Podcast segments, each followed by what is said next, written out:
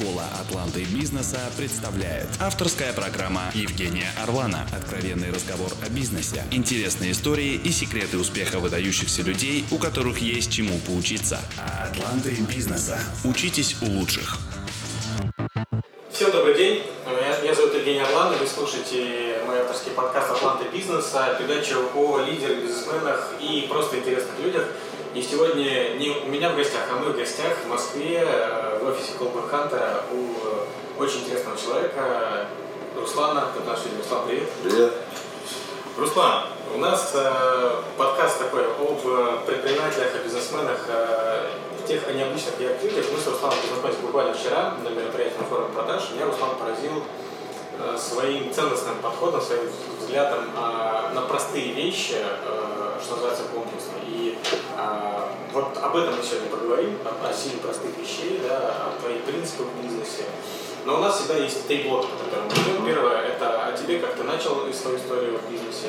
Второе – это о том бизнесе, во что он сейчас вырос, какие определенные принципы, методы ты используешь для его управления, для его развития. И третье уже как раз о сути, о ценности, о принципах, о выводах, которые ты сделал для себя. То, что может быть полезно для тех ребят, которые строят бизнес, развивают бизнес, да, управляют. Поехали, тогда начнем с первого вопроса. Расскажи в двух словах о том, с чего началась твоя предпринимательская история, как ты пришел вообще к идее CallbackHunter, из чего? Наверняка это не первый бизнес. Моя предпринимательская история началась с заблуждения. Я считал, что деньги сделают меня счастливее. Вот. И ошибка, я считаю, моя основная была в том, что мы не понимали, зачем мы делаем этот бизнес. Вот. Я думаю, каждый должен себе задать этот вопрос. И если у вас начинают идти деньги, которые, количество которых превышает вашу естественную необходимость, то в жизни начинается огромное количество несчастья и бед. Вот, поэтому вот такой странный немножко ответ. То есть изначально тебя был стимул заработать? Ну да, я думал, что есть некая корреляция между деньгами и счастьем, но когда ты закрываешь свои пищевые, скажем так, базовые потребности. Да, пищевые базовые потребности. Я даже сейчас склоняюсь с такой точки зрения, что дальше идти не надо. Вот, дальше нужно заняться тем, что ты, как бы это громко не звучало, хотя бы по чуть-чуть, по миллиметру осчастливливаешь каждого человека, который вокруг тебя. Вот это так бы действовал я сейчас, если бы начинал. Тогда, конечно, все было очень в голове запутано. Был Forbes, топ-100 Forbes, был Тинькофф, был Брэнсон, все куда-то равнялись, все видели, что это красивая, прикольная жизнь.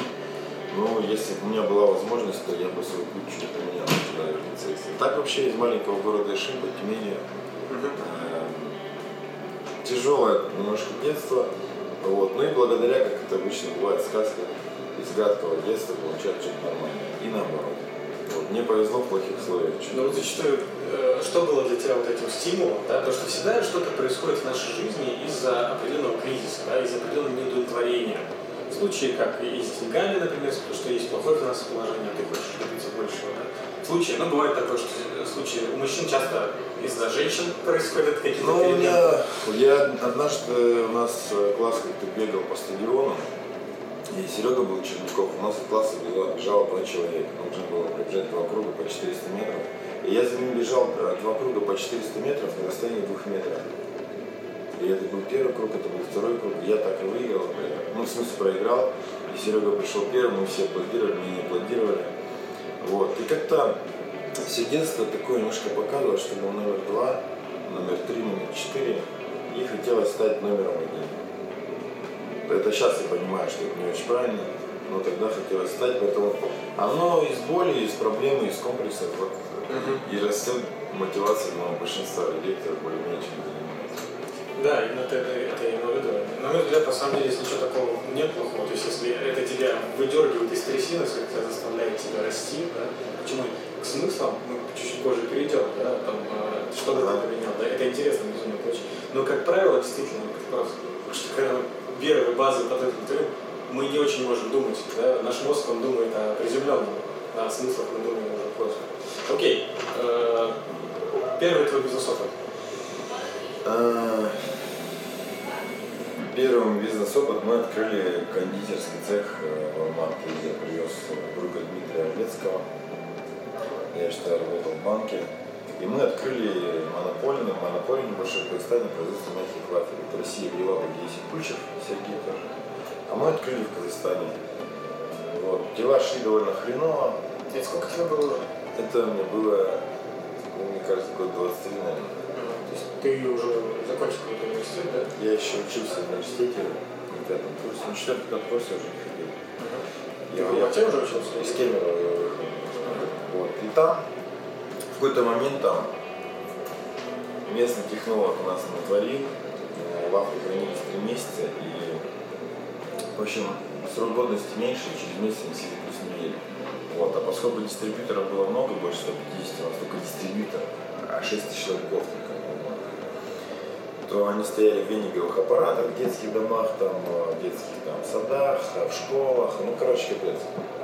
И изымать пришлось точно, и мы изъяли примерно, я помню, на $4000 чисто оборотки, и, ну, все фактически понятно, компании. Вот, а потом я съездил, поменяли технолога, поменяли дизайн, поменяли бренд, всем сказали, все оценили то, что мы изъяли товары с его счета. И продолжили работу, потом пришел местный человек и сказал, я хочу тебя купить цель.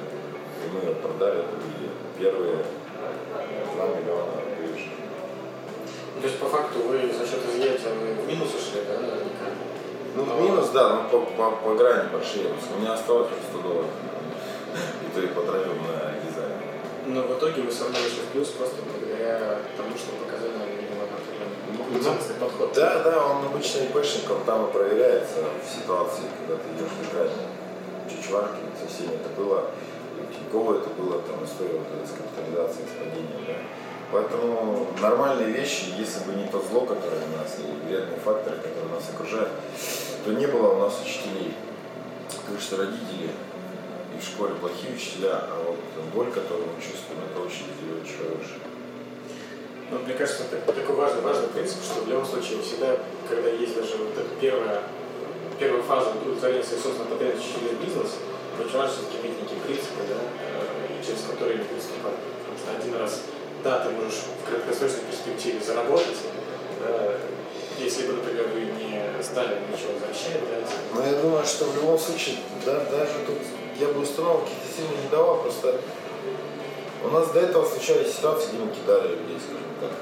Ну реально, ну что такое кинуть человека? Это даже, допустим, ну просто ты пообещал задачу, да, и сделай через 2 недели. На самом деле это тоже немножко, а он где-то заработал деньги. Поэтому такие случаи были в детстве, да, и жизнь тебе как бы, тебя на деньги ставят, тебя разводят, то есть тебя там на стрелке, да, то есть ты потихоньку это понимаешь, просто мы это поняли в 12-13 лет, а те, кто вырос в Москве, это во взрослом возрасте понять не мог, поэтому творится вокруг нас такие странные вещи. Поэтому чем раньше ты туда погрузишься, совершишь ошибку, тем лучше бежать. Ну и на самом деле круто, что ты тоже можешь это признать, а я тоже всегда все свои ошибки открыто признаю, что да, были косяки, да, там мы лажали, это очень классно. Окей, дальше, как дальше развивалась история? Потом приехал в Новосибирск с деньгами, открыли компанию «Копикаев», продали сертификаты по обучению, всякие парапланы, самолеты, полеты, воздушные шары, паки и так далее. Это когда на пике было это все, да, делала история? Это какой год был? Это, ну, мне кажется, прям 5 это назад. Вот прям, да, сделали, мы 6 человек было в малой команде, такая ситуация. У нас пошли все эти Смаевы.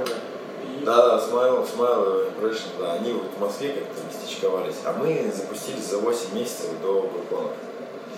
Вот, и страшная ошибка была то, что мы... То есть это 9-й год? Да, может быть. И мы не попробовали модель Groupon, потому что закрытый мозг был, корона на голове, что типа оттуда не приживется. А Лена Носова неплохо все продала через 8 месяцев, и все прижилось. Поэтому еще один стереотип ушел из головы, что нужно постоянно держать, ну, допустим, вот эта же штука наполнена, туда налить что-то нужно мало. И вот если она пустая, туда можно что-то налить. Поэтому стоит не забивать нам голову, да, постоянными знаниями. Или ты говоришь, как собрать. Я ничего не знаю, зато этим можно пользоваться головой. На самом деле, модель Groupon действительно была на пике в 2011 году, я как раз в 2011 году поработал в Groupon в Питере, я был гендиректором какой-то филиала. И мы росли бешено к этому, мы выросли. Ну, это просто для меня было такое вот как раз возможность окунуться в час с кипятком, да, когда настолько бурное развитие компании, мы выросли на 600%, там, до 70-60 миллионов оборотов просто за, ну, чисто по Питеру. Мы собрали реально очень крутую команду, у нас даже отдельные месяца, мы по обороту Москву охраняли. Это да, это классно опыт, но видишь, здесь сама по себе модель Groupon оказалась не долговечной. Да? Я думаю, потому что это происходит, потому что в компаниях нет человека, который следит за черным рейтингом. Самый главный показатель бизнеса. Все считают, что рост будет нифига. Черный рейтинг. Отвал физика от пользования твоим продуктом. Первая сделка, вторая, третья. Три цифры, если вы не знаете их, то вероятно идет все к закату. Если вы знаете, хотя бы знаете, что все плохо, вы уже знаете, что вас ждет. И когда знаете, что будет за следующим поворотом, вы можете к этому подготовиться. Поэтому следить за отвалом клиентов, за уровнем, коэффициентом удовлетворенности после его плана. Да? Это очень важно. Это звонок стоит 20 рублей. Позвонил, но коэффициент удовлетворенности 2 из 10 и все. Примерно можно представить, что прибыль 10, а 2 уже. Ну вот это очень круто, на примере можно того же Groupon смотреть, и был конкурент Биглион, да, который там были Савцовы основатели, они как раз это грамотно выборно прочувствовали, да, и они диверсифицировали бизнес, они сделали отдельно продуктовое направление, они сделали свой собственный склад, логистику, товары стали. Товарное направление у них стало огромной долей бизнеса, когда весь купонный рынок стал консолидироваться и схлопываться, постепенно так вот, что называется, пик прошел, да. Они очень плохо себя чувствовали, они даже обогнали Groupon. Да, по окей. Слушай, кстати, у тебя получается так, что у тебя вся история, она разрозненная. То есть один город, другой. Это такая вот у тебя склонность все время была к путешествиям. Так получалось, почему все дома ты носишь? Я поехал из Ишима в Кемерово, из Кемерово в Новосибирск, из Новосибирска в Алматы, из Алматы в Новосибирск, потом Москва. Есть личная теория у меня, что уровень твоей осознанности и способность договариваться, общаться с людьми, просто быть общительным человеком, тесно связано с отрезанием текущих связей. Как только ты отрезаешь текущий город, естественно, связи, там, ГИБДД и так далее, ты приезжаешь в новую, у тебя нет знакомых, у тебя нет вариантов, у тебя есть один такой путь. У тебя есть 3 минуты, чтобы договориться с человеком, или ты просто не живешь в этой стране, потому что у тебя проблемы с миграционной. Или чем угодно. То есть это такой твой осознанный путь, условно, выход из зоны комфорта. Когда ты у себя сам ставишь такие ситуации, что у тебя все. Когда ты живешь в одном городе, типичные более-менее условия, вокруг тебя очень мало зла и очень мало учителей. То есть только зло может учить. А если вокруг тебя нет учителей, у тебя нет понимания. Круто. Вот это тоже, мне кажется, очень ценная вещь. Что если ты хочешь, ты понимаешь, что ты закис в болоте, ты понимаешь, что из этого нужно как-то вырываться, окружение тебя не радует, это абсолютно то. Тебе нужно искусственно себя вытаскивать из него, и лучше, наверное, способом, чем переезд в другой город. Да, тем более без денег, вообще шикарно. Это да. Окей, супер. Как дальше история развивалась? В итоге, что у вас получилось там на Сибирске? Купикаев все нормально. Это один из самых, я думаю, за всю историю города нашумевших проектов. Мы сняли очень крутой офис в центре города, в Гомблино, на 18 этаже, 100 человек проводили тренинги, там люди заряженные, бодрые были. Вот. И потом, что я думаю, что-то подзакисну, и поеду я в Москву.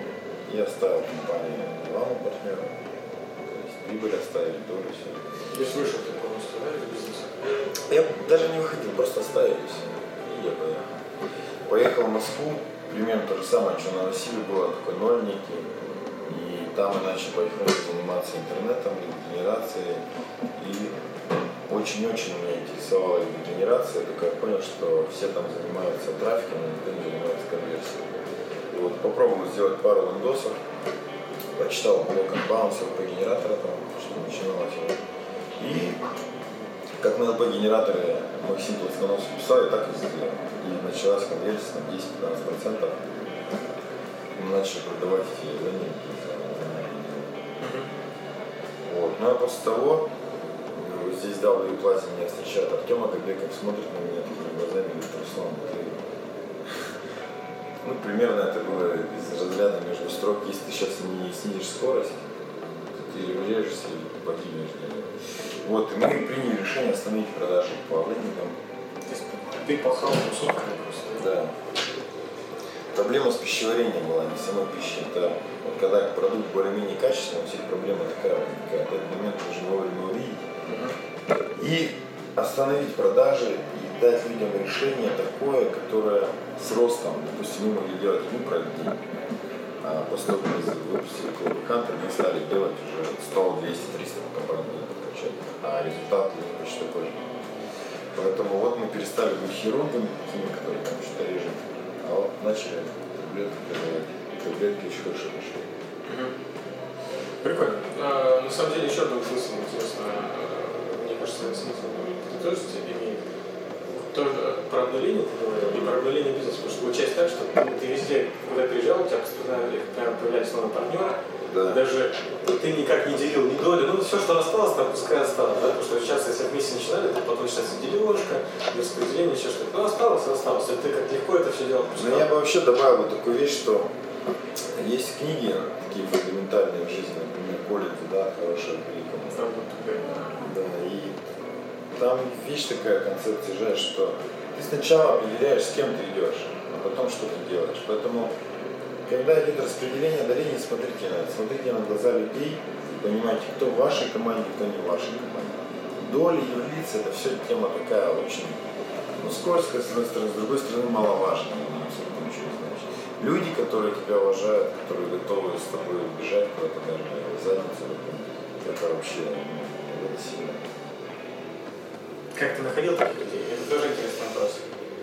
Я мог слушать чувака на Comedy Battle. Мне понравился парень. Я ищу его в соцсетях, иногда телефон, давал телефон. Я ему звонил и предлагал партнерство в бизнесе. Любого человека. Я могу типа по улице, вот могу по дороге глаза идти. Смотрю, талантливые люди, прикольно общаются, начинаю общаться, все это еще. Это легко делается и вот так такая вот примерно. То есть такая плавающая энергия, это как ты пример сейчас говорил с кувшином, да? Просто с чашей. Ты идешь просто, ты видишь, есть энергия, нет энергии. Да. Человек твой, не твой, и ты готов с ним сразу открыто общаться, договариваться. Профессионалы более-менее такие живые, душевные люди, они, как правило, на хедхантере там появятся на пару часов, но больше там не появляется. Поэтому вот ищите талантливых людей, но сейчас и компетенции вам нужны. Есть реализатор, администратор, интегратор, поджигатель. Да? И вот я, допустим, поджигатель, реализатор. Вот у меня партнер нужен был, администратор, интегратор. Все, я администрирую, интегрирую, там что-то. Сиренко занимался и так далее. И вот гармонично такую подобрать, чтобы кипши не совсем было много. Бюрократии не совсем много. Это, кстати, тоже интересная вещь, что сейчас еще мы сами не понимаем, к чему у нас есть предрасположенности, да, и мы пытаемся хвататься за все подряд и увлечь всем самостоятельно. Да. Как ты понял, что ты вот этот самый разжигатель, да, и что тебе нужен тот самый интегратор, администратор, и как ты этих администраторов стал искать, потому что то же самое, это же нужно распознать человека, понять, почему не используется. Ну, самый лучший способ распознать человека, это без всяких договоренностей, очень просто сесть в одной комнате работать. Просто смотреть, кто в каких ситуациях как себя проявляет. Не вы что там суперсекунды, у меня вообще истерики надо отвечать. Просто смотришь, да. Как у Джобса? Да, Груповонского тоже стену запускал. Я тоже запускал. И смотришь на желание человека работать, чтобы он примерно в одном режиме с тобой работал. На желание его идти до конца, на какие-то морально-волевые принципы. Ну и вот так. А с точки зрения себя, как ты привык к собственному анализу, не просто опытным путем пришел, то к чему у тебя есть предсказано, что тебе нравится, что тебе получилось? Ну, я очень долго не мог, то есть, принять свой путь. Я что-то очень сильно там, то в блогеры иду, то в бизнес, то еще куда-то. Сейчас для себя я понял, у меня везде, где ваша жизнь, короче, начинает подрезать корешки. Ну, представьте, что растение, есть же садовник, который обрезает, мотивирует дерево расти вот в рамках, которых нужно. В ту сторону, в которую надо. Ну да, вот по его пути, который там плюс-минус как-то хотя бы может запрограммировать, не знаю. Вот, и постепенно я пришел к тому, что мы не бизнесмены, не блогеры, но реально просто, если раньше это проповедник называлось, сейчас это можно назвать, мы просто проповедники здоровых людей, здоровых знаний, которые, как правило, прощаются. То есть мир невероятность тоже, мне кажется, здесь все история. Сейчас, наверное, пик. Все сложно, все подчинено какой-то неестественности. И вот мы за естественность, за природу, за простоту. И для того, чтобы улетать с этой планеты и строить корабли, а наоборот, чуть приостановить производство, покачественные вещи, как он мог бы делать, да, и чтобы не пришлось менять каждый там, да, полгода. И вот, может, даже за экологию. Вот в продажах, на самом деле, на том же форуме, некоторые, не буду называть спикеры, наоборот, призывали, что если вы хотите продавать сервисное обслуживание, вы должны создавать условия, когда, например, тот же MacBook будет ломаться у вас через автомобиль, через 3 года сломался, гарантия кончилась, и чтобы люди к вам приходили.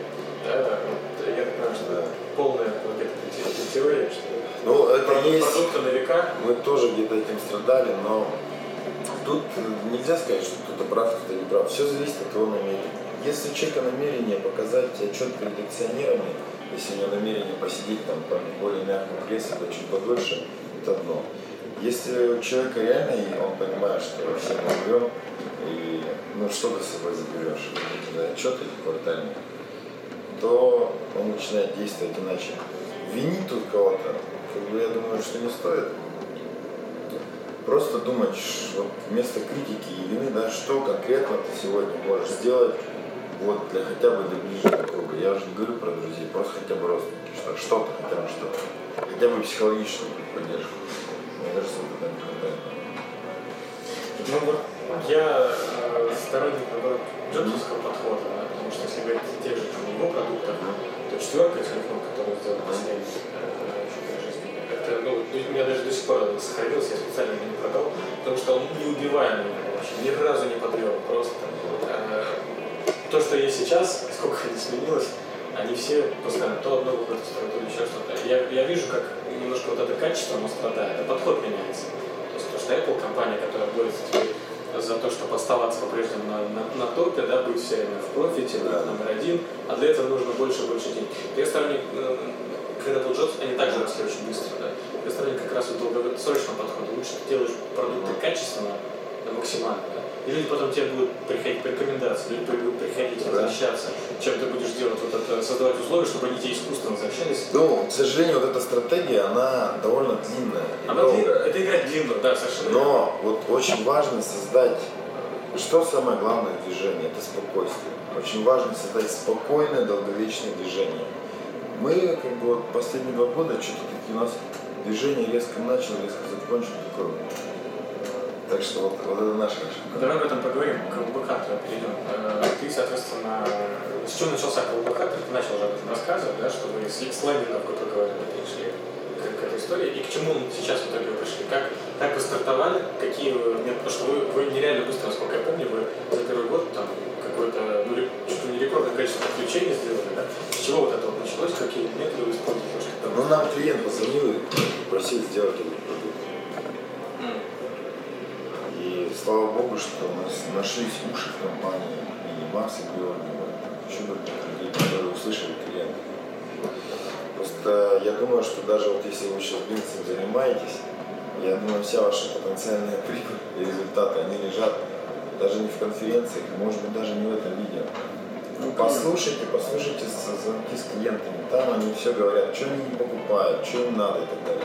Клиент попросил сделать через несколько дней, там, несколько десятков подключений. Дальше очень сложно отделить момент, что является результатом наших маркетинговых продуктов от результата реального продукта. Потому что мне вот же на сайте ему говорит, что есть гипотеза, я даже где-то с ней соглашу, что если бы не было всей этой маркетинговой активности, то рост был бы не сильно меньше. Я вот даже сейчас к этому складываюсь. Естественно, рост был. Естественный рост, возможно, был бы на том же уровне. Поэтому проверить это уже нереально. Есть новый продукт, Телепорт. Вот сейчас мы посмотрим, как без жесткого пожара в СМИ мы можем сделать результат. Вот хочу подтвердить теорию, что маркетинг тоже ничего не значит. Здесь, видишь, за счет... идея должна быть сам себе такой резонансной. Плюс сколько идей очень классных остается у предпринимателей вообще не реализованных. потому что все равно нужно какой-то толчок поведения, чтобы она дальше набрала. Ну, толчок, мне кажется, очень простой, что любой продукт возьмите, какой есть. Вот были ноутбуки, сделали планшет, да, отсутствие кнопок. Были телефоны с кнопками, сделали iPhone. Был iPod с кнопками, вот эти Groupon, да, с вами революция. Он убрался. Убирается все, Twitter убирает текст, Instagram убирает текст. Все упрощение. Да, полностью упрощение. Но вот. Это про интерфейс говоришь сейчас. Можете взять реально оконный рынок, и человек заходит, допустим, на сайт, это вообще же фантазирует. И у тебя там, ну, есть в Москве 4 базы типа домов. П там 133, все какой-то такой, тогда ты тупо подошел, выбрал свой дом, и там говорят, что парень, мы делаем окна только на такие форматы панели, больше мы не делаем, но зато они реально 30% дешевле. Но не за счет того, что там резинки уплотнители, а реально потому, что мы производим это, да, в промышленных масштабах, и еще можно, например, в директе написать для 4 типов только домов. И вот таких вот гипотез проверяете просто как можно больше, и я думаю, чем больше ошибок сделать, тем ближе вы к концу. Ну, то есть ты за максимальное упрощение бизнес-модели, чтобы была четкая фокусировка, что вы делаете и вообще не впадает. Да, мне кажется, что если вашим продуктом человек не пользуется в первые 10 секунд, он вообще не пользуется. В первые 10 секунд, на 9 секунде он уже должен заполнять заявку. Не надо на него вываливать кучу информации, ну, прям, не знаю, с неба. Легкий вход, сам продукт не надо продавать, продавайте первое общение с вами, чтобы первый, как обменять его контакт на что-то полезное для него, так же, как угостить чаем и пряниками. Не надо угощать, там тоже вести торты свадебные, не надо быть слишком жадным, просто по чуть-чуть. Смотри, мысль какая, вопрос к тебе. Мы, например, занимаемся разработкой продающей технологии, с целью продающих сценариев. То есть, первое время человеку тяжело. Мы действительно пишем крутые сценарии, наши и, которые повышают в разы конверсию на входящем потоке, даже тех же окон, дверей, чего-то, да, и исходящих. Но человеку, он не может начать пользоваться за первые 10 секунд, потому что ему сложно свою ментальную карту. Если ему раньше звонят, спрашивают информацию какую-то, да, как говорил, так и говорил. А дальше клиент может уйти легко. Да? А начать спрашивать клиента, да, начать обязательно устанавливать с ним контакт хороший, да, выяснять, что ему нужно. Люди сразу не схватывают. То есть нужно, у нас поэтому есть специальная адаптация и внедрение, когда мы людям говорим такой путь, мы помогаем, корректируем, потом контроль еще осуществляем. Вот как здесь, если ты говоришь 10 секунд. Не схватили, ты им объяснил, они понимают ценность этого, что ты можешь больше гораздо. Но ты понял, что они понимают ценность. Мы примеры показываем, вот смотрите, как есть, вот как можно делать. Они понимают, что они могут гораздо больше зарабатывать, да, они могут делать гораздо больше эффективность продаж. Но для этого им нужно немножко... Это делает счастливее. Самих менеджеров? Вопрос в счастье, ну такой, здесь да, здесь мы не говорим о счастье, мы говорим о повышении эффективности их труда. Да, я тебя услышал. У нас есть еще важная вещь, то, что мы делаем обязательно. У нас, знаешь, такой лозунг есть «Системная продажа с человеческим лицом». То есть мы пытаемся такое объединить, необъединимо, казалось бы, да? Что, с одной стороны, они максимально держат систему, а с другой стороны, ты должен чувствовать человека, ты должен приносить ему, ты должен сам любить то, что ты делаешь, и приносить ему удовлетворение от клиента, да? Да, но в чем я вижу тут узкое место? В том, что реально директор и владелец компании хочет это внедрить, он ходил на конференции, а сотрудники не ходили. Поэтому вот отправить их на конференцию для начала, а во-вторых... бывает, что и директор никуда не ходил. Бывает, и директор, да, я что-то там услышал где-то. Начать прежде всего с причины, не то, что даже зачем нужно, ну вот по-простому объяснить человеку, что ему это даст, и чтобы он сказал «да», в принципе, «да». Или чтобы у него была возможность отказаться. Он говорит, ну реально, я не понимаю, зачем мне это нужно. Вот на эту тему все идти. Потом у нас на канале клиент был, школа английского, я пытался вот из них вытащить суть. Как вы так хорошо закрываете на первой встрече, бесплатно, платно? Он говорит, а ты знаешь, что на первой встрече все делают? Я говорю, что? Ну, они преподают английский язык, я говорю, что делать? У нас приходит психолог на час и задает вопрос, нахрена он нужен инвестор. Как только человек выпустил 10 пунктов, нахрена он нужен скрипт, все, он такой, в принципе, ну да. И там часто у тебя, понимаешь, такие скрипты, на самом деле там много таких всяких вещей прикольных. Там даже не надо 100% при этом. Буквально какая-нибудь фраза условно, не знаю, если у вас касса по оплате там, билетов, каких-то авиабилетов, агентство туристическое, добавьте в конце скрипта, просто бронируй, как Миша да, рассказал, бронируем билеты, все же разделить цену. Призыв действия. Да, разделить с процентов, когда есть повысилось. Поэтому, если с твоего даже сценария что-то одно внедрить, уже станет хорошо. Если он захотел. Одно внедрил, потянется второе, третье, четвертое, и он в итоге станет суперпродуктом. Ну, видать, все просто, наверное, такая мотивация человека, он хочет или не хочет вообще всегда. Потому что действительно мы всегда про цель. Да. И у нас было множество примеров, когда, например, предприятие, у меня там сеть клубов «Фитнобор» в Питере, да? У него также есть бесплатные занятия для людей, у него конверсия была где-то 2 из 10, покупал абонемент. Ну что, мы даже не так плохо. Это неплохо, да. Мы с ним поработали как раз по целям, мы сделали, что тренер после этого начинает следить о целях, структуры сделали продающего такого выступления, да? Чего вы хотите добиться, то есть и прям на типажи разложили эти потенциальные клиентов. Кто-то хочет научиться себя защищать, кто-то хочет чемпионом стать, а потом примеры, что вот у нас какие примеры есть, чемпионов отсроченных, вот кто хотел себе, а потом дальше как раз вот этот толчок. Да, и сам продукт даже стал круче. Как думаешь, он сам попробовал провести первый, как думаешь, какая мне коллекция? 10 из 10 он закрыл, на первый же. Потом, когда уже там стали тренеры, работы там 6, 7, 8, 8, в 3-4 раза. Мне кажется, все, что касается бесплатника, все, что выше 40%, это уже невероятный результат. И большинство бизнес-моделей, на самом деле, даже могут на 30% жить. Ну, поскольку у нас такой трешняк творится, да.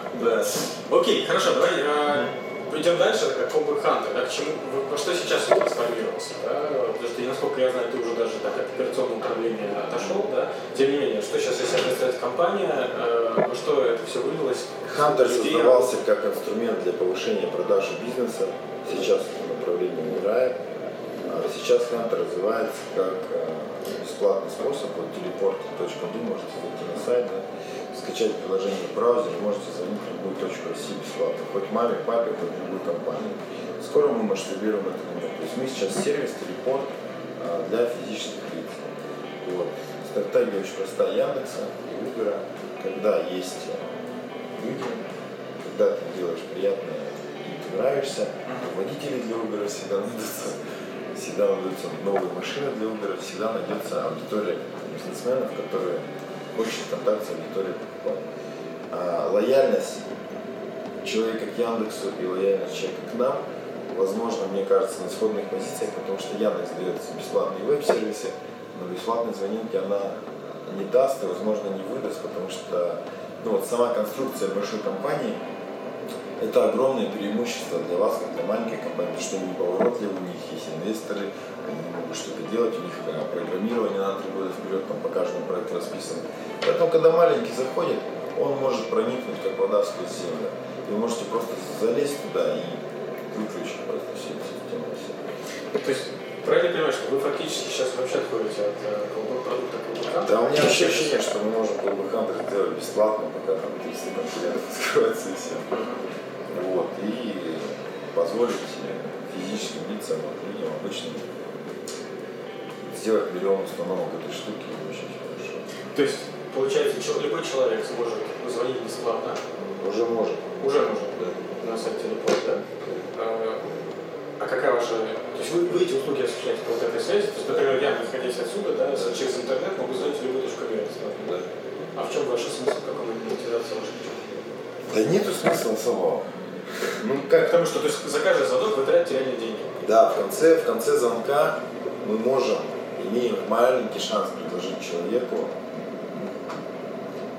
узнать там условия покупки определенного продукта, который, возможно, искал там в Яндексе, некоторое время, скажем, назад. И то это очень аккуратно в конце звонка. А глобальная моя сейчас мечта даже, чтобы я, допустим, в этом году раздал 100 сим-карт клиентам, где была бы полностью бесплатная мобильная связь по всему миру, в любую точку, за возможность слушать в конце звонка 10-15 минут какое-то рекламное сообщение. Допустим, хорошие новости из России, хорошие новости из Телепорта, или просто хорошие новости из Миры. Круто. И вот такие симочки. То есть, по факту, это такой новый канал рекламы. Ты получаешь бесплатный доступ к каким-то услугам и сервисам, да? Ну, как вот видео, да, ты просматриваешь бесплатное видео, а в конце тебе, например, или в начале... В начале сидим, я на встрече. То есть ты теперь хочешь что-то в связи сделать? Да, но даже это не новая рекламная модель. На самом деле это рекламная, это бизнес-модель была всегда, но почему-то она не очень популярна. И пользуется Яндекс, и пользуется Google, и пользуется Телепорт, и все пользуются почему-то, кроме нас, всех. Почему-то только Дуров, знает, только Волос, и все. Все делают бесплатный сервис, и все понимают, что как только ты ценишь для людей, они способны будут отреагировать, ну, как и сами благодарить, так и еще от некой третьей стороны, которая хочет показать им свои сумасшедшие прикольные предложения. Ну, если держишь крутой бесплатный продукт, он быстро набирает критическую массу, а дальше он ушел. Да, круто. Давай чуть-чуть поговорим. Ну, а в цифрах, если говорить о CallbackHunter, если, например, вы как-то бизнес-модель, это немножко отмирает уже, да, у вас? Ну, тем не менее, как... Ну, она не отмирает, ее можно хорошо продать, мы ее сами убиваем. По поводу цифр... Ну, сколько у вас сейчас людей работает, на какой уровень оборотов вы вышли? Сейчас 50 человек, уровень оборотов небольшой. Ну, скажем так, если лучшие времена мы делали 12, то сейчас мы делаем 8. Это рублей в месяц? Да, совокупный оборот это 300 у нас миллионов, 250-300 за 2 года компания даже двухлеточная. Ну вот такие цифры. Теперь у нас куча клонов наплодилась, да, параллельно, которые тоже сейчас... У нас есть на самом деле огромное количество франчайзи-партнеров, которые купились и успешно генерят себе деньги. Это фактически вот тоже могли стать конкурентами, но удалось как-то склонить свою сторону. Окей. Вопрос про команду. Как ты строил команду, чисто какие этапы компании прошла для роста, и сейчас что она себя представляет? С точки зрения структуры, как вы строите, да, управление партнерством? Ну, с точки зрения структуры, если ты хочешь иметь влияние на кого-то, будь ниже него. Это очень странный способ, потому что обычно лидер впереди. Но если посмотреть на природу и естественность, то волк идет сзади всегда стали, а гусь самый сильный идет сзади.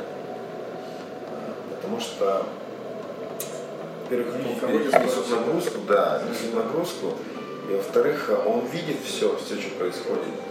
Плюс любой человек знает в компании, что может ко мне подойти, поздороваться, если что, послать нахер, если я не прав. Если что-то там где-то накосячил.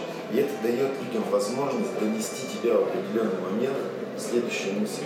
Типа, чуваки, у нас там клиент просит продукт, давайте, может, сделаем. А в бюрократии такое не произойдет. То есть через 2-3 служебки прикольная идея не пробьется. Она всегда вот как капелька света. Она раз и потухла, раз и потухла. А менеджмент рисует отчеты, что все круто, все растет.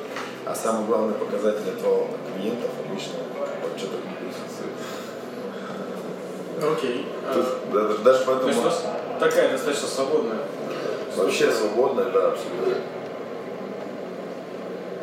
А с точки зрения путника, да, немножко здесь конкретизировать. То есть ты имеешь в виду, что ты ни в коем случае не начальник людей?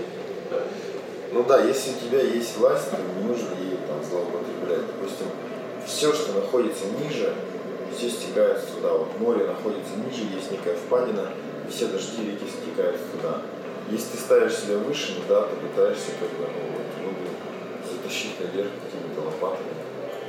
Вот, вместо того, чтобы просто подождать, пока надо сама чуть-чуть устроить. А с точки зрения управления, как вас? То есть у вас каждый человек автономен? Да, у него какая-то есть свобода действий? Да, у него есть тоже руководитель, на котором они довольно политических отношениях состоят, то есть очень мало служб, ну, небольшое количество бюрократии, в основном все на устной договоренности. Может кто-то зарубиться там по плану продаж, типа, вот, значит, 30 тысяч, если они делают представу в телепорта на 1 числа, то весь отдел маркетинга едет на Бентли и Феррари кататься. То есть вот такие элементы холократии, как да. Прикольно, ну, а такого нет, мне кажется, люди соскучились по-другому. Я сейчас читаю книгу «Маврик». Сенко компания не читал? Какая компания? Сенко, бразильская компания. Что слышал? Ну вот про запуск, качество, да. Вот решение. Вот это было еще раньше, то есть это там, в 93-м году, по-моему, я написал. А бразильская компания, где вот холократия была какая, там люди себе даже зарплаты устанавливали, не только так, что все в этом сразу узнавали, сколько себе поставил, да, там настолько было такое самого действия. Прикольно. Очень интересно. Я еще так хочу сделать. Вот, почитай, я вот только буквально там треть прочитал, но очень интересно, конечно, написано. И причем ты понимаешь, что это сколько прошло уже, пару только десятков лет, да, несколько десятков лет реально прошло, это было уже. Мало ли называется. Я вот считаю, что вот эта холократия, получается, это полный антагонизм коммунизма. То есть там наоборот, тебе все навязывают, тебе говорят, что делать, тебе говорят, какой у тебя талант, кем ты будешь. Вот здесь получается наоборот еще люди самоуправления. И вообще вот мне нравится Лао-цзы, когда он говорит, что слишком много законов ведут государство к хаосу. Если есть базовые законы, 10 заповедей, все. По ним живи. Да. Все, что нужно для естественности делать. То есть я очень мало встречал деревень. На самом деле деревни в России там мало законов начинается. Там в основном немножко на понятия, в основном на каких-то группах. То есть если ты не прав, всегда есть некая группа, которая расскажет, кто прав, кто не прав, причем это будет объективно, не отличие там апелляции, ходатайств и так далее. Окей. Смотри, теперь у нас еще есть несколько вопросов от подписчиков. Причем вопросы такие, ну, есть некоторые необычные. Вопрос следующий. Зачем, имея быстрорастущий стартап и незанятые рынки, сфокусируются на тренинге, YouTube и сбор средств через подписчиков ВКонтакте на дачу? Я прям прямая вещь. Да, потому что мы ищем свой путь. Деньги — это не то, ради чего я живу. Сейчас более-менее с помощью таких бесконечных попыток новых итераций, нового пути я пришел к выводу, кто мы есть. Поэтому это чисто был поиск пути. Выводы все мы сделали. Я надеюсь, большинство из них субъективные. Вот. А то, что будет дальше, вы увидите. То, что будет с каналом, то, что будет с личной страницы ВКонтакте, на Фейсбуке. Вы это все увидите. Может, увидите. Пока не будешь афишироваться. Да. Ага. Кстати, история про блог тоже, наверное, коснулись, потому что, я так понимаю, это уже был пост, что называется, после CallbackHunter пришла идея. Здесь еще была суть. И ты тоже пытался как-то монетизировать лично бренды, что... Мы ничего не понимали в маркетинге, а я очень хотел понимать денег на тренинги, на которые поступали ведущие генеральные директора классных стартапов не было. Поэтому выбрали простое решение, приглашать меня к себе. Я им задавал разные странные вопросы, а потом мы начали включать камеру. Вот, то есть блог снимаю для себя. Люди думали, что я снимал для кого-то. Вот. Но прикольно получилось и для людей, и для себя. И мне кажется, всегда, когда вы хотите добиться какого-то намерения, искривляйте вот саму модель. То есть, хорошо, денег нет на тренинге, позови тренера к себе. Не идет тренер, создает причину включить камеру. Вот, понятно, что мы понимали, что будут просмотры, и что люди втянутся, и реально к нам пришло больше 200 фактически основателей стартапов, там, начиная от моего дела, мастер-левел, генератора, и со всеми этими стартапами мы подружились прямо до встречи. То есть мы это могли делать без камеры, но с камерой это было еще поприкольнее немножко, то есть людям еще самим основателям тоже полезно. Вот это так немножко эгоистично начали, и я думаю, закончим. Окей, следующий вопрос. Что первостепенно, такой немножко странный вопрос, но тем не менее, что первостепенно, маркетинг или продажи, куда лучше вкладывать время молодой компании? Первостепенен продукт, а как сделать классный продукт, идентификатор только один. Это churn rate, сколько людей у вас конвертируется во вторую покупку. Если у вас во вторую покупку конвертируется меньше, там, скажем, психологически, там, 30-40-50%, то, походу, продукт плохой. Поэтому сделайте отвал, там, меньше 60%, хотя бы половину, сделайте, или лучше, И это индикатор для того, что, стоит масштабироваться, что стоит что-то делать в маркетинге, а до этого нет смысла качать. Сначала нужно, чтобы продукт доказался состоятельность, потом ты его продвигаешь. У нас обычно все начинается наоборот. Начинаем продвигать. В процессе уже что-нибудь придумывает. Ну, это нормально, в процессе придумать, да. но вот черный рейд, то есть это основное. Смотреть туда. Я бы еще здесь дополнил с точки зрения вообще серьезно. На мой взгляд, сейчас идет комбинированно, то есть продажи и маркетинг, они взаимосвязаны. Да. И в компаниях, в которых это четко разделено, из разряда это ко мне не относится, да. Мне кажется, они сейчас постепенно отбирают. Очень часто это должно быть, что называется, недавно мы тоже конференцию фразу, правильно услышал, лучший предприниматель это маркетолог, лучший маркетолог, ой, не предприниматель, а да. Продавец, а лучший продавец это маркетолог, а маркетолог продавец.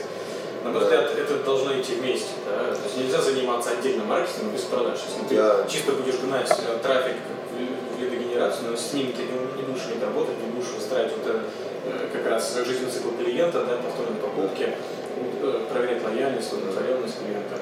Те же там GPS. Да, я думаю, что ежели самые лучшие маркетологи это бывшие холодные продавцы. То есть холодный продавец знает, что такое продавать холодный. И он думает, так, твою мать, вот этим я больше заниматься не буду. И никому я такого не пожелаю. Поэтому начинает что-то шевелить банк. Я когда вот менеджером по переводу в банк, я что-то уже начал, что какие-то более простые люди, чтобы человек сам шел. Поэтому если бы я еще на вашем месте делал компанию, я бы сделал так. Вообще в компании ни маркетологов, ни продавцов. Все занимаются продуктом. Все. Ну, падают заявки, кто-то закрывает. Все. Все ориентируются на черный рейд. Если черный рейд низкий отвал, все получают много. Если черный рейд высокий, все получают мало. Вот и все. И это обеспечит в перспективе всегда 3 месяца вот эту морковку впереди перед вашими людьми, которая не позволит в пропасти залезть. Просто если ориентироваться чисто, вот что такое рост прибыли или рост продаж, он вообще ничего не говорит. Он не говорит, насколько клиенты ваши довольны. Он говорит просто, что ну да, кто-то постарался, что-то подтолкнул. Окей. И последний от подписчиков вопрос, почему ты выглядишь таким счастливым, что тебя мотивирует на новые достижения? Я выгляжу счастливым, потому что все просто. Я вообще предпочитаю недеяние, это какая-то магическая вещь, потому что когда ты ничего не делаешь, все начинает само получаться. А вообще, есть простой способ, как решить любую вашу проблему. Если у вас плохо с продажами, и вы там тужитесь, остановите его. Если плохо с маркетингом, остановите его. Если у вас вообще нет прибыли в компании, вообще перестаньте, чтобы она работала. Зачем в мире существовать тому, что плохо работает? Переделайте это. И попробуйте еще раз. Но нет смысла никогда делать то, что тебе не приносит результаты, и думать, что через еще пару-тройку итераций ты производитель, если ничего не меняет. Да, это частая ошибка, я сам ее совершал. То есть казалось, что проблема в маркетинге, где мы сами постоянно. Не те каналы, просто переделай продукт, пойми, что людям нужно, переделай все, они сами будут покупать. Как ты видишь, что ты можешь как раз усилить маркетинг и покупки. Мы как ни странно, часто мы тоже сами замыкаемся, но это, видимо, такой вот итеративный постоянный путь поиска. Да? Вот надо, в этом плане, я говорю, нужно лузером стать как можно раньше. Нужно как можно раньше упасть. И Цой желал всем, когда подписывал там кассеты, он всем писал удачных падений. То же самое главное в жизни. Ошибки, удачных падений. Просто когда ты избегаешь ошибок и падений, ты, как правило, падаешь потом так, что удачных уже не будет. Ты, кстати, перешел, у меня еще есть пару вопросов от себя личных. Да. Перешел как раз к ошибкам, это один более любимый вопрос. Какие можешь главные ошибки свои выделить? Вот, то, на чем ты обжегся. Обычно всегда это связано там, с потерей денег, обычно это связано с какими-то вот, такими фейлами. Какие твои жесткие прям ошибки, которые ты считаешь совершил, чему тебя научили самому? Я считаю, главная ошибка моей жизни это считать, вот, я уже говорю, что есть некая связь между деньгами и уровнем внутреннего богатства, ощущения счастья и удовлетворенности. Никакой связи нет, вообще никакой связи. Я выхожу сейчас, у меня куртка за 3000 Щекочихин подарил, да, из Таиланда. Вот я делался футболку, у меня купил, и джинсы у меня были, и кроссовки от тебя. Да, причем я, по-моему, вчера об этом тебя видел. Да я уже 2 недели так хожу. У меня абсолютно, то есть, заниженные сейчас потребности по бытовухе. У меня есть машина, с которой я потом подумал, что делать, потому что она привлекает на себя такой немножко, ну, где-то зависть, где-то такой недобрый взгляд. Да, люди улыбаются, так. Короче, вот этот первый момент. Немножко не тайно. Да. Второй момент – это как раз во всех бизнесах я ориентировался на продажный маркетинг. Во всех бизнесах. Это сильная сторона моя, но ориентироваться я сейчас точно буду только на чебурек, только на отвал. И третий что-нибудь – это отношения, наверное, с партнерами. Я не всегда прикольно, к сожалению, оставался. С Иваном там тоже, то есть была история в Новосибирске. Здесь мы что-то начали, там замес произошел. И подрастались немного, да. Хотя с людьми сейчас общаются со всеми. Поэтому вот с партнерами поаккуратнее и лучше во время мира будьте поуступчивее. Потому что если вы хотите хитростью какой-то что-то брать, хитрость применять можно только на войне. Но вопрос, нужна ли вам эта война. Поэтому просто поуступчивее. И когда человек вам говорит, допустим, такая доля, ну скажите ему, да какая ты хочешь, все такая. Это самый лучший ответ, потому что доля никакого значения не имеет. Имеет значение ваше совместное, органическое, взаимопонимающее, какая работа. Отношения. Нельзя спускать на это соглашение. Отношения важны. Дети. Полностью согласен в этой мысли. Еще вопрос. Вот кто на тебя оказал влияние? Каких людей ты можешь назвать такими учителями и какие мысли, какие изменения тебя привели после встречи знакомства с ними? Ну вот второй партнер в бизнесе Иван Чернышов, бизнес-тренер, сильно на меня повлиял. Сильно повлияла Ирина Фадеева, вот такая тоже девушка, моя была наставником, наверное, очень успешный человек на Северске был. Как повлияли, да? Что изменилось? Все наставники. Я понимаю, ну что изменилось тебе? Какую главную мысль? Ну, Иван научил, что лидерство надо брать. То есть, если ты не предложишь девушке пойти в кафе, она себе точно не предложит. Потом Ирина научила то, что все вот эти вопросы про лидерство и жесткие переговоры, это не единственное, что есть. То есть Иван не научил этому, да, ему научил, что есть еще другая сторона. Поехали в Москву. Потом Тиньков сильно повлиял своим бизнес-секретом, тоже масштаб мышления этих людей. Я, кстати, от большинства гостей Тинькова воспринимаю как несчастных. Я смотрю на них, причем там, мне кажется, сложности какие-то есть. Но вот бизнесовые какие-то скиллы, да, наши понравились делать. Потом еще Артём Бухаренко, эта компания серьезная, видишь, в Рязани 70 программистов, генерацию на Америку делает. Сильно меня научил по онлайну. Николай Артюшин. По бизнес-моделированию, гипотезы тестирования накачки. Из фонда БРТ, он сейчас в Америке живет. Потом из Саши Разина Иванова, это сейчас мой наставник. Сергей Щекочихин, вот, который Курпон мне подарил. И Сергей Выходцев, это вот основатель Быстров, каши, который он потом продал на Сле сейчас. Ну и Вайт, он создал кучу нормальных компаний. И вот такие люди. И вот мне кажется, что если вы хотите для себя наставников и учителей, можете даже нас двоих перед камерой послушать. Послушайте вот какое. Если вы чувствуете, что нет у вас счастья в жизни, подойдите на человека, который видите счастливым. Даже это может быть бомж, он сидит, улыбается, спросите, что для него счастье. Да? Мне тоже всегда вопрос волновал. Поэтому вы можете учиться у разных людей, которые пусть даже вы считаете не такие успешные по деньгам, но учиться у них и быть простыми вот как камень. То есть ну, все. Тебе нравится камень, ну ты взял, посмотрел, как он себя ведет. Все, он спокойно, ровно. Все, будь спокойно, ровно.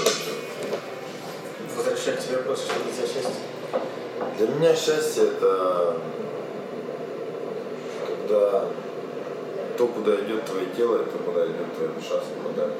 Ну вообще эта мысль не моя, это Ганди сказал, что то, что у тебя на языке, в душе и действиях совпадает, это вот то. Вот.